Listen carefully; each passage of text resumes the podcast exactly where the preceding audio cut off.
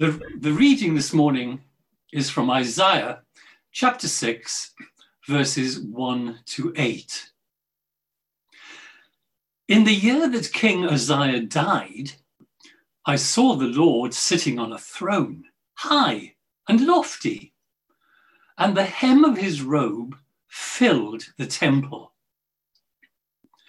Seraphs were in attendance above him each had six wings.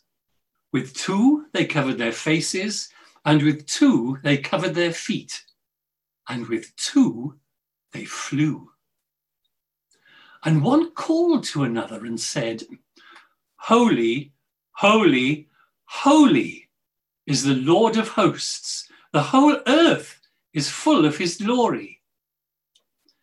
The pivots on the thresholds shook at the voices of those who called, and the house filled with smoke. And I said, Woe is me! I am lost, for I am a man of unclean lips, and I live among a people of unclean lips. Yet my eyes have seen the King, the Lord of hosts. Then one of the seraphs flew to me holding a live coal that had been taken from the altar with a pair of tongs. The seraph touched my mouth with it and said, Now that this has touched your lips, your guilt has departed and your sin is blotted out. Then I heard the voice of the Lord saying, Whom shall I send? And who will go for us? And I said, Here am I, send me. Amen. A few years ago now, Liz and I went to visit the Wildfowl and Wetlands Trust at Slimbridge in Gloucestershire. And whilst we were there, we came across a sculpture by Kathleen Scott, which had originally been made as a war memorial for her son's school at the end of the 1914 18 World War. The sculpture is of a young boy standing on tiptoe with his arm raised as as if volunteering to kind of, you know, do something in assembly or something like that. And the text at the base of the sculpture reads uh, a quote from Isaiah's reading uh, Here am I, send me. The implication, of course, on a war memorial is clear. He is volunteering to go to war, not to be blackboard monitor. And underneath the text is a list of 38 names recording those from the Downs School who died in the First World War. And whilst the sculpture brilliantly captures the tragedy of war, evoking the innocence of childhood on the verge of abruptly giving way to the irrevocable tragedy of the trenches, as a piece of biblical exegesis, I think it is somewhat wide of the mark. As we have already heard, the quote comes from the book of Isaiah, where the prophet hears the voice of the Lord saying, Whom shall I send and who will go for us? And responds, Here am I, send me. And to take these words of the commissioning of the prophet Isaiah and to use them in the context of sending young men in their tens of thousands to their horrific deaths in the trenches is, I think, to take them a long way from their original context.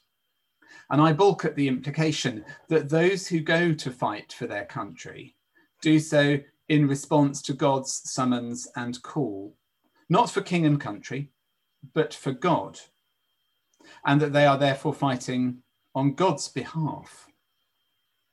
Last Sunday, we celebrated the two minute silence at the start of our worship.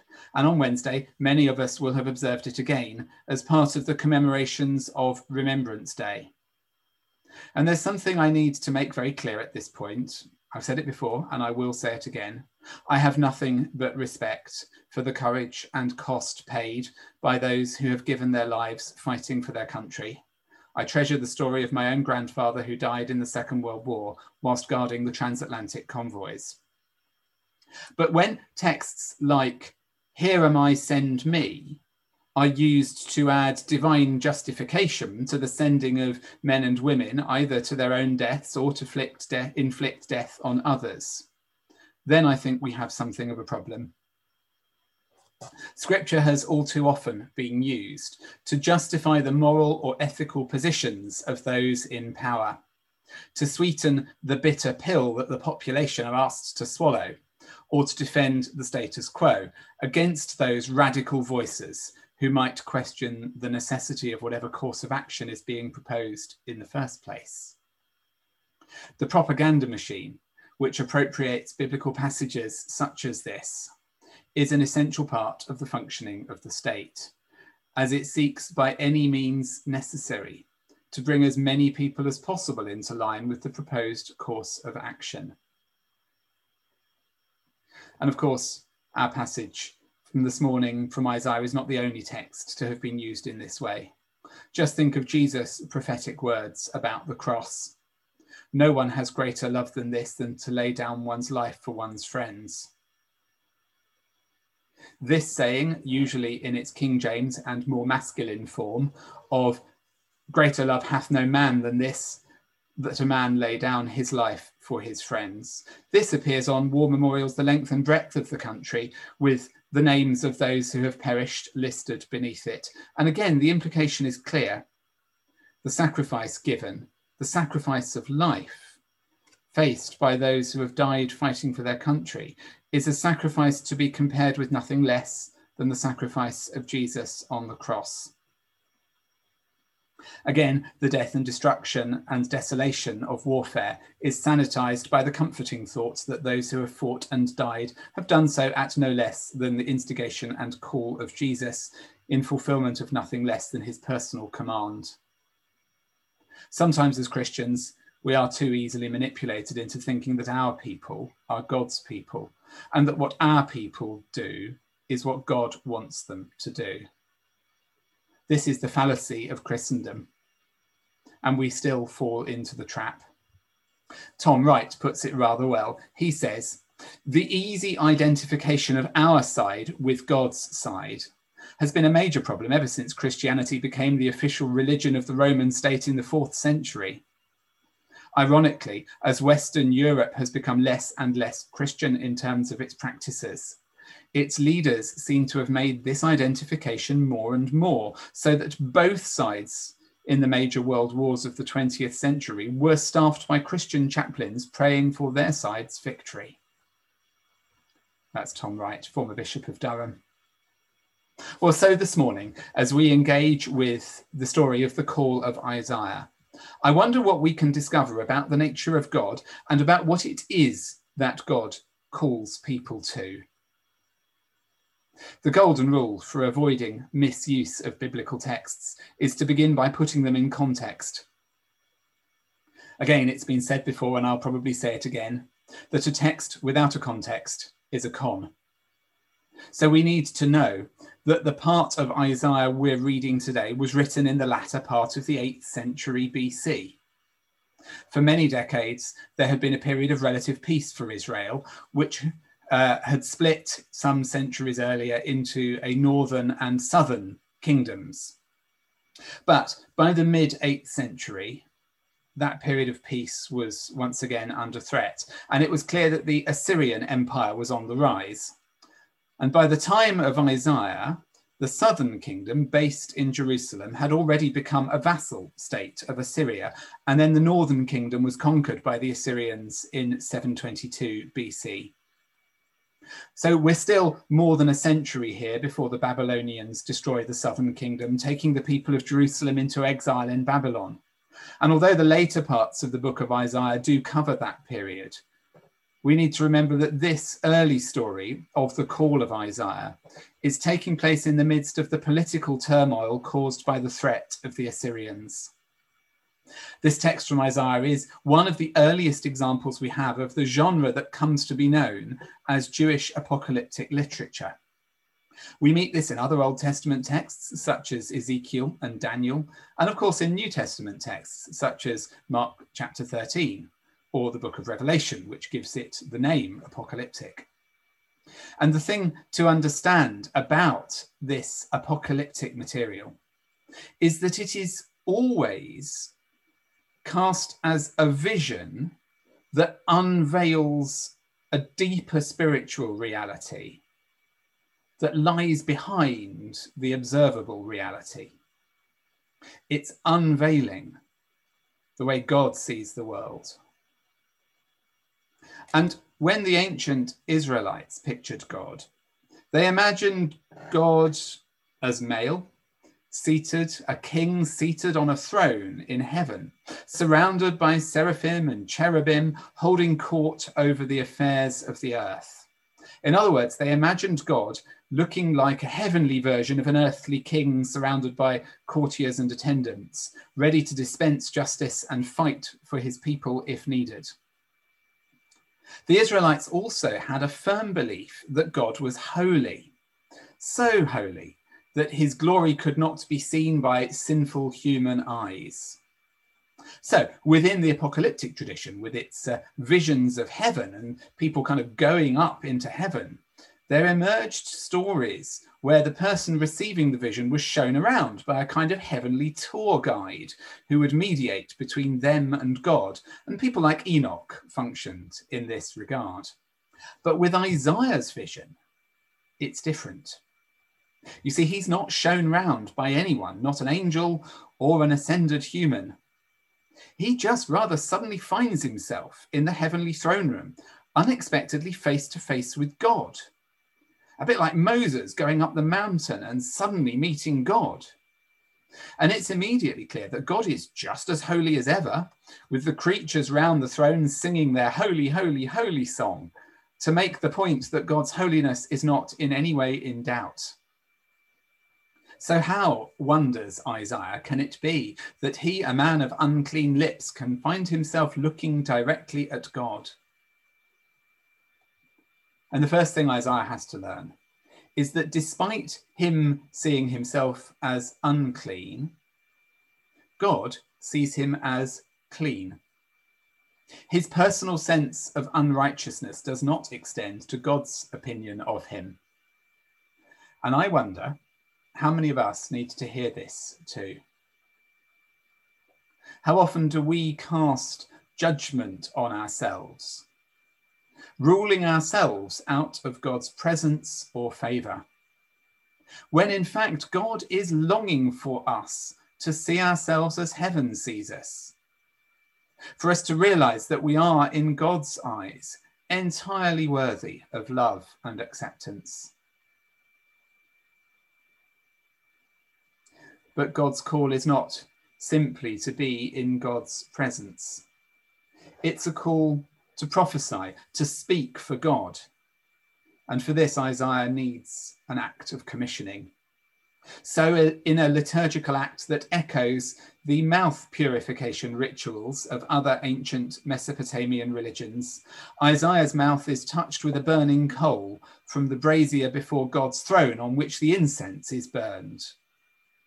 In the book of Revelation, the incense from the altar is revealed to be the prayers of the faithful rising before God. And it may be that something similar is intended here, as Isaiah is commissioned to speak and pray. And the people to whom he is called to speak are a nation who will have to learn lessons about righteousness the hard way. The sweep of the book of Isaiah is going to take us from the Assyrian threat through to the Assyrian conquering of the north, through to the Babylonian conquering and destruction of the south, the wrecking of the temple, the period of exile in Babylon. And only at the end of all that will they get back to their land and a chance to rebuild their temple. This is the context that Isaiah will have to speak through.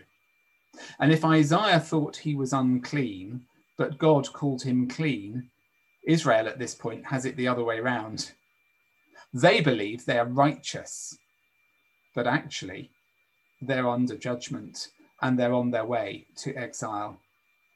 And the book of Isaiah will track their journey through judgment and exile to forgiveness and restoration. And along the way, they will discover that the nature of God is to draw alongside those who suffer. But I find myself wondering how often religious institutions in our world still believe that they are righteous when actually they stand under judgment.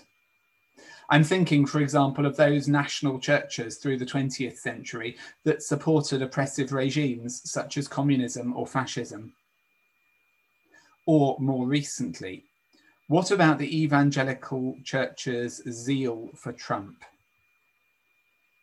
Or even closer to home, our own religious obsessions in this country with moral superiority and judgment on sin, and in some cases, a misplaced desire to drum up feelings of persecution and victimhood, rather than proclaiming loving inclusion and forgiveness.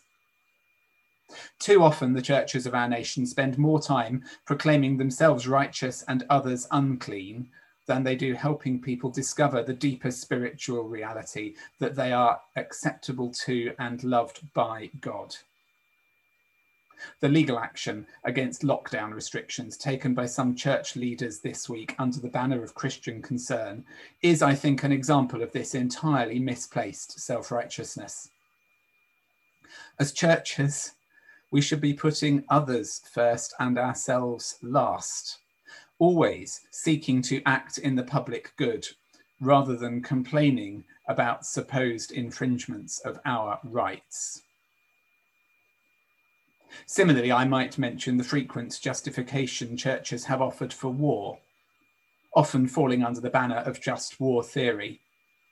And I might conclude that whilst one can always make a case for staying the hand of an aggressor, there are nonetheless far, far too many examples of Christian collusion with violence. Which brings me back to the examples of biblical exegesis with which we started. Isaiah's call is twofold. Firstly, it is a call to enter the presence of God and discover something new about how God sees him. And then, secondly, it is a call to speak that truth, to proclaim God's word to his time, his place, and his people. And I wonder if we can share Isaiah's calling. Can we discover for ourselves something new this morning about how the God of holiness and love sees us. Can we hear that we are deeply loved and deeply acceptable to God? And then can we also hear the call to action, not to take up arms against God's enemies, but to be those who faithfully proclaim God's love and God's acceptance, especially to those who are themselves currently unable to perceive the awesome truth that God is for us, that God loves us, and that God has blotted our sins away and released us from our guilt. This is the gospel. Amen.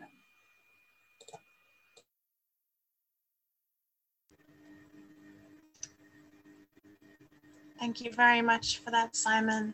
We're now going to have a few minutes of silence. In the meantime, I would like to ask all of our um, panelists today to unmute and uh, show your cams, and uh, then we can start the discussion.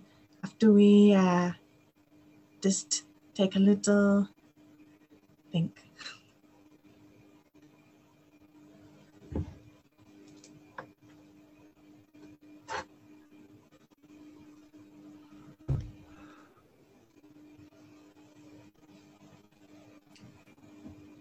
Does anyone have any initial thoughts of uh, what Simon told us today? Anyone want to start? I, I might respond on one of the political issues that Simon raised, which I thought was fascinating. The way in which the words of scripture have been used to uh, combine with national propaganda as a justification for fighting in wars made that point that those words that we read this morning had been used in the context of the First World War. I was also thinking that actually spiritual and religious ideas are used in other contexts too, not just Christianity. Obviously, I'm particularly interested in Japan and the idea that you were fighting for a spiritual, sacred cause was used to motivate people to go to war. Even when the kamikaze pilots flew to attack the Americans, they were told that they would meet the gods at the Yasukuni shrine at the end of their mission, which would end in death and immortality. And I'm also thinking about the way in which these kind of narratives are used in our own age, uh, particularly in the, the US China um, tension that we're experiencing. The sad thing is that if we do see another Third World War, likely to be sparked off by the tension between the US and China, and both sides are using propaganda. As Simon rightly mentioned, some of the American propaganda is mixed with Christian spiritual ideas. The propaganda is just as uh, emotive on the Chinese side in an atheist communist system, but again, it's seen as being a sacred duty to go and fight. I think this is a very relevant point that Simon made there. Yeah, definitely. Thank you. Does anyone else have any um, reflections? Maybe on on the same point. Um, and first of all, thank you, Simon, for your profound sermon, and Duncan for your uh, comments. I, I entirely agree with you. And I have just a couple of points that struck me when I listened to the sermon. Uh, the first is that this idea, again, of using references to the Bible in particular to uh, celebrate the war effort, of course, is very old, but has been enormously increased by the First World War. Uh, it is also very recent. I mean, relying so heavily on direct quotations from the Bible to, um, in a way, uh, extol and, and celebrate uh, violence is a relatively recent phenomenon. And it emerged in a period in which this became more and more common across Europe and not only in democratic systems. And perhaps this should make us even more, um, you know, um, dubious and, and skeptical uh, uh, towards this uh, kind of rhetoric. Uh, but, but even there, um, it's, it's fascinating to see very often poems and commemoration using that language and those ideas end up um, falling into potential contradictions or at least grappling with unresolved tensions. Um, I know there is a debate in, in Britain, for example, about the, the words and meaning of poems like I vow to thee my country, which celebrates patriotism in, in a way which is problematic for many Christians. But even there, there, there seems to be a tension, a, a, a, potential conflict between allegiances from, from a Christian perspective, even in that deeply patriotic hymn, because eventually uh, the argument is that there are two countries. There is more than one country to, to vow to.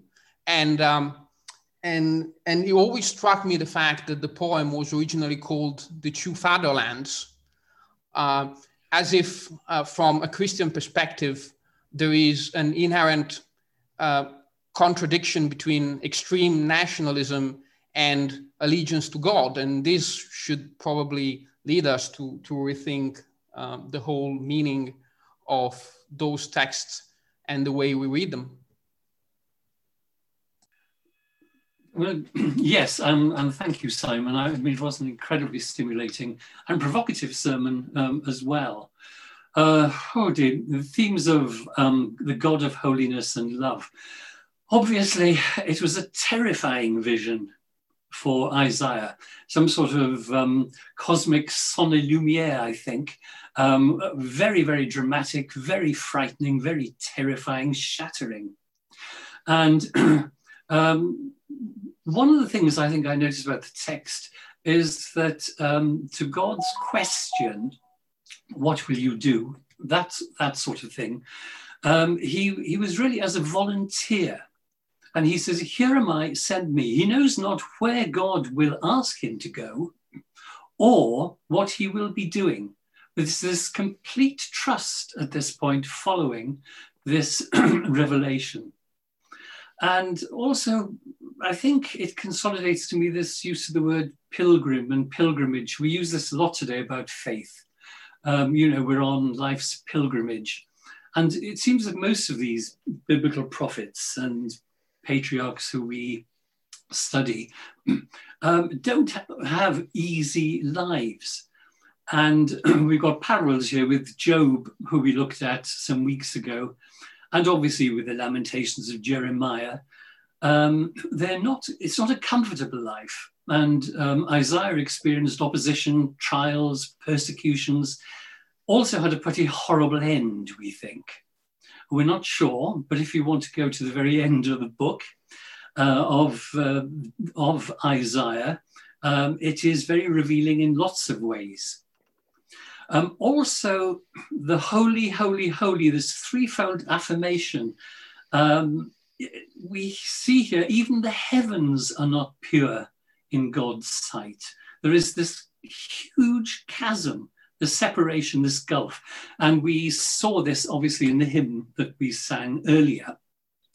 And I was just trying to think is there another hymn that came instantly to mind, or probably a worship song uh, as well? And the first one that came to my mind was Immortal, Invisible, God Only Wise, in Light, Inaccessible. So we've got this further raft of distance, of separation here, in light, inaccessible, hid from our eyes. And what, how can we be holy in a way? What do we know about this holiness? And I can only think, uh, I was amused of one story when I was sort of a young teenager that um, uh, a visiting minister asked once, How can we appear to reveal holy lives without looking as if we've been drenched in embalming fluid? And I've never quite forgotten that. And after the meeting, there were a few of us teenage boys, particularly, as a bit of sexist we were trying to work out which of the older members, members of the congregation we thought had been particularly drenched in embalming fluid. But it raises the issue of holiness, and it's something obviously to go on. But the last thing I'd want to say is eh, what an extraordinary book Isaiah is. And coming up to Christmas, oh dear, I was just thinking of the Handel's Messiah Again, how much of that work comes from Isaiah? The chorus, surely he hath borne our sins and carried our sorrows. The chorus, by his stripes we are healed. Um, the um, solos, the people that walk in darkness have seen a great light, all very, very prophetic. And that epic verse in Isaiah chapter 9, verse 6 for unto us a child is born, which ends mighty God, everlasting Father, and Prince of Peace. And I notice in the, um, the New King James Version of the Bible, in chapter 61, is subtitled The Good News of Our Salvation. So I think that there we see this whole link from Isaiah's prophecy uh, really culminating with the cross and the resurrection. And it is the complete link. Thanks, Philip. That's really helpful. We'll come to Susan in just a second, then take some comments from the chat, and then I'll hand back over to Fifi. Um, the, the textual history of the book of Isaiah is really interesting. I didn't go into it in the sermon, but scholars think that uh, either he was an incredibly long lived person, like, you know, 150 years, which is most unlikely, or actually what we've got here are three books that have been edited together to make the book of Isaiah. And they're often called First Isaiah, Second Isaiah, and Third Isaiah. And probably First Isaiah is historic Isaiah, who we meet in this morning's reading. And he prophesies before the exile. And then Second Isaiah is like what Isaiah would say to us in exile if Isaiah was still alive. And that's where we get all the suffering servant passages, as Israel, as God's servant, is suffering. And uh, the relationship between God and the suffering servant then becomes used by Christians to speak about appropriately as Jesus is the fulfillment of that prophecy. But in its original context, it, it's about exile. And then, third Isaiah uh, with all the restoration languages, probably uh, written again after the return to the land at the end of exile. But uh, I mean, you're absolutely right in tracing that trajectory and how, certainly within the Christian tradition, that then points to how we understand Jesus. But I'm going to move on and ask Susan to come in with her reflections on the sermon. Uh, yeah, hi. Um, I think the sermon, in several different ways, actually reminded me of something that I've kind of been thinking about this week and that I was discussing with a friend this week about what it means for us to be a Christian country. Um, and I think, particularly like with the political side of it, when we talk about remembrance and how a lot of the like secular want for remembrance gets um, put on to the church, particularly the Church of England, um, and how you then end up with like Church of England churches, um, in my experience, preaching something or saying things on Remembrance Sunday that any other Sunday of the year they wouldn't be saying. Um, and and I find it frustrating. I mean, I've often ended up at these Church of England churches through scouts or even like my home Baptist church used to join with the village Church of England church on Remembrance Sunday. Um, and there's a sense of, you know, you just, we know that we maybe don't agree with this, but we're quiet for this week because we've got all these other people here who we don't want to upset. And um, at the end of sermon, Simon mentioned um, those who faithfully proclaim God's love. And that can be hard like on especially on Remembrance Sunday when you have lots of people there who definitely want something very specific from their Remembrance Sunday service. But I I mean, I know we're not a Church of England church and we don't have that same responsibility, but I I would really like it if I could go to a Remembrance Sunday service and have that like pacifist proclamation that I'd expect on, on other Sundays of the year. Um, and also in relation to Christmas and lockdown and wh- what it means for it to be a Christian country, that I may express my frustration, uh, particularly around Remembrance Sunday, of this having to be a Christian country and what responsibility that comes with. But actually, if I'm being honest, I do kind of like it because it works out practically well for me. Um, that, you know, the holidays in this country line up with the Christian holidays that I can have, you know, a bank holiday on Christmas Day to that allows me to go to church. Um, whereas otherwise, you know, I may very well, like if I'm at work, have to take the day off, like people of other religions do. Um, and I don't really know where I'm going with this. It's just, it's like what and yeah and then there's the other aspect of lockdown and being a christian country and this you know suing the government or whatever because churches aren't allowed to stay open um and you know the what is the social responsibility there um and how do you deal with people who see what it means to be a Christian country and what the Christian responsibility is in a different way? Because there are some people who may very well say that that faithful proclamation of God's love includes keeping the churches open for people who want who want to be shown God's love during a lockdown when they may be struggling. And there's no real point here. This is just what I was thinking about during the sermon. Thank you so much, Susan. So I'm going to read a few comments from the chat and then we'll have a hymn and then back to Fifi for the end of the service. Welcome back, Fifi. It's good you've got your internet connection back sorted again. Um, so uh, Jeff notes we're exiting a few centuries of Christian marketing that first convince people of sin and then offer Jesus as a solution of that guilt. Uh, yes, absolutely. Um, really important comment, I think, from Nigel here. The message of being acceptable to God is a vital one. Too many of us have been in churches where we are continually told that we're not acceptable to God, that we cannot come into God's presence unless we conform to the church's idea of perfection. And of course, none of us are perfect. Yet, always in the Bible, it is God who reaches out to us and welcomes us in, and it's always other people like the Pharisees who try and keep us out. Uh, Peter notes the use of scripture to justify war uh, goes back at least to Oliver Cromwell.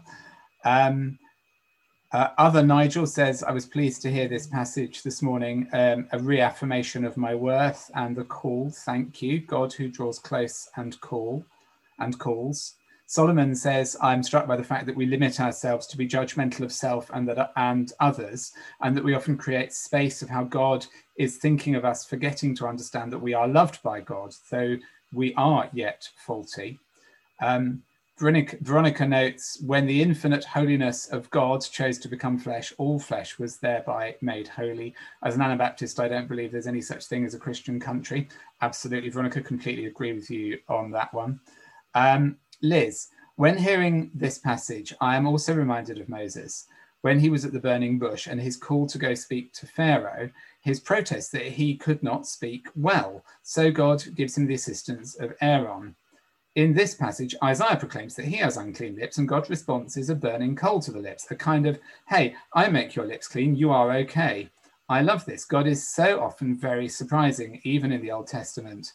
For some of us that feel unable to speak, that doubt our abilities, this is God giving us a voice, God calling us, God saying we are okay and loved. I think many of us need to hear this. And uh, Julian says some very interesting points on Simon's comment that I find myself wondering how often do religious institutions of our world believe that they're righteous? As well as our own denomination, I can recall the late Chief Rabbi Jonathan Sacks indicating that on his desert island, he would build two synagogues, one he would attend faithfully, and the other which he would not dream of attending.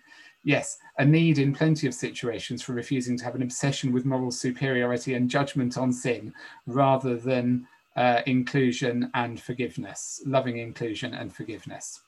And we will now have our prayers of intercession with Tommaso. Let us pray.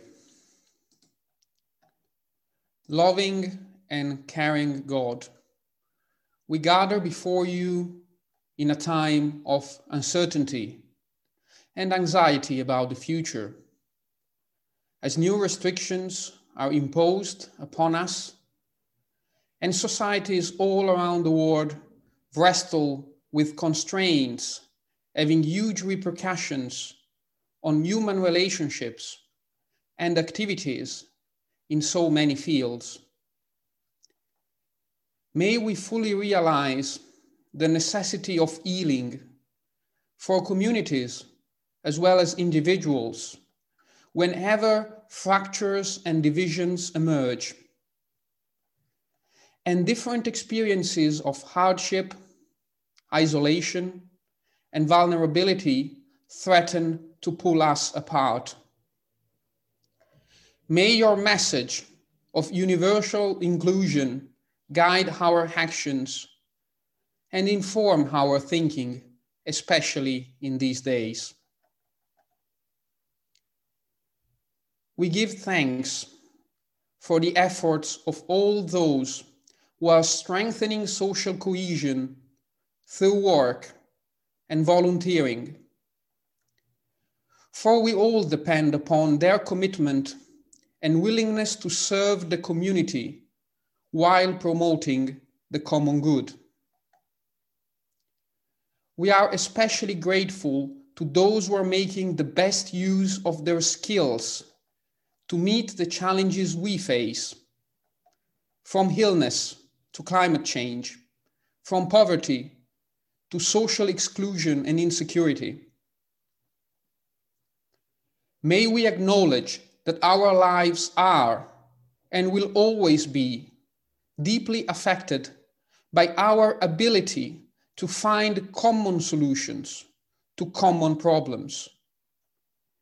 And therefore, duly recognize the significance of our fellow citizens' endeavor and daily sacrifices, even in less extraordinary times. We pray for all those who are negatively impacted by the present circumstances, and especially for those who are more likely to lose faith in our capacity to care for one another, help one another, and being present for one another in this burdensome period. May we find new ways to meet their needs and reach out to those who feel increasingly estranged, abandoned, or let down by our political and social institutions. For the kingdom of heaven is their kingdom too. We pray for our leaders as wisdom, kindness, and self restraint by those holding office are essential to make our communities work properly and orderly in a constructive and positive manner. May we be spared unnecessary conflicts and tensions, having no purpose or consequence other than the erosion of public trust and the reopening of wounds among groups, factions, and parties. Finally, we pray for ourselves. Loving God, help us receive and share your boundless love with others. Mindful to the fact that your calling compels us to question and often challenge our earthly loyalties and allegiances, that your message transcends time and space, fixed boundaries, and established roles. May we be able to embrace it with an open heart and a thoughtful mind, and demonstrate that the highest expression of devotion lies in the active pursuit of peace. Amen. But may the Lord bless you and keep you in her loving embrace this week. Amen.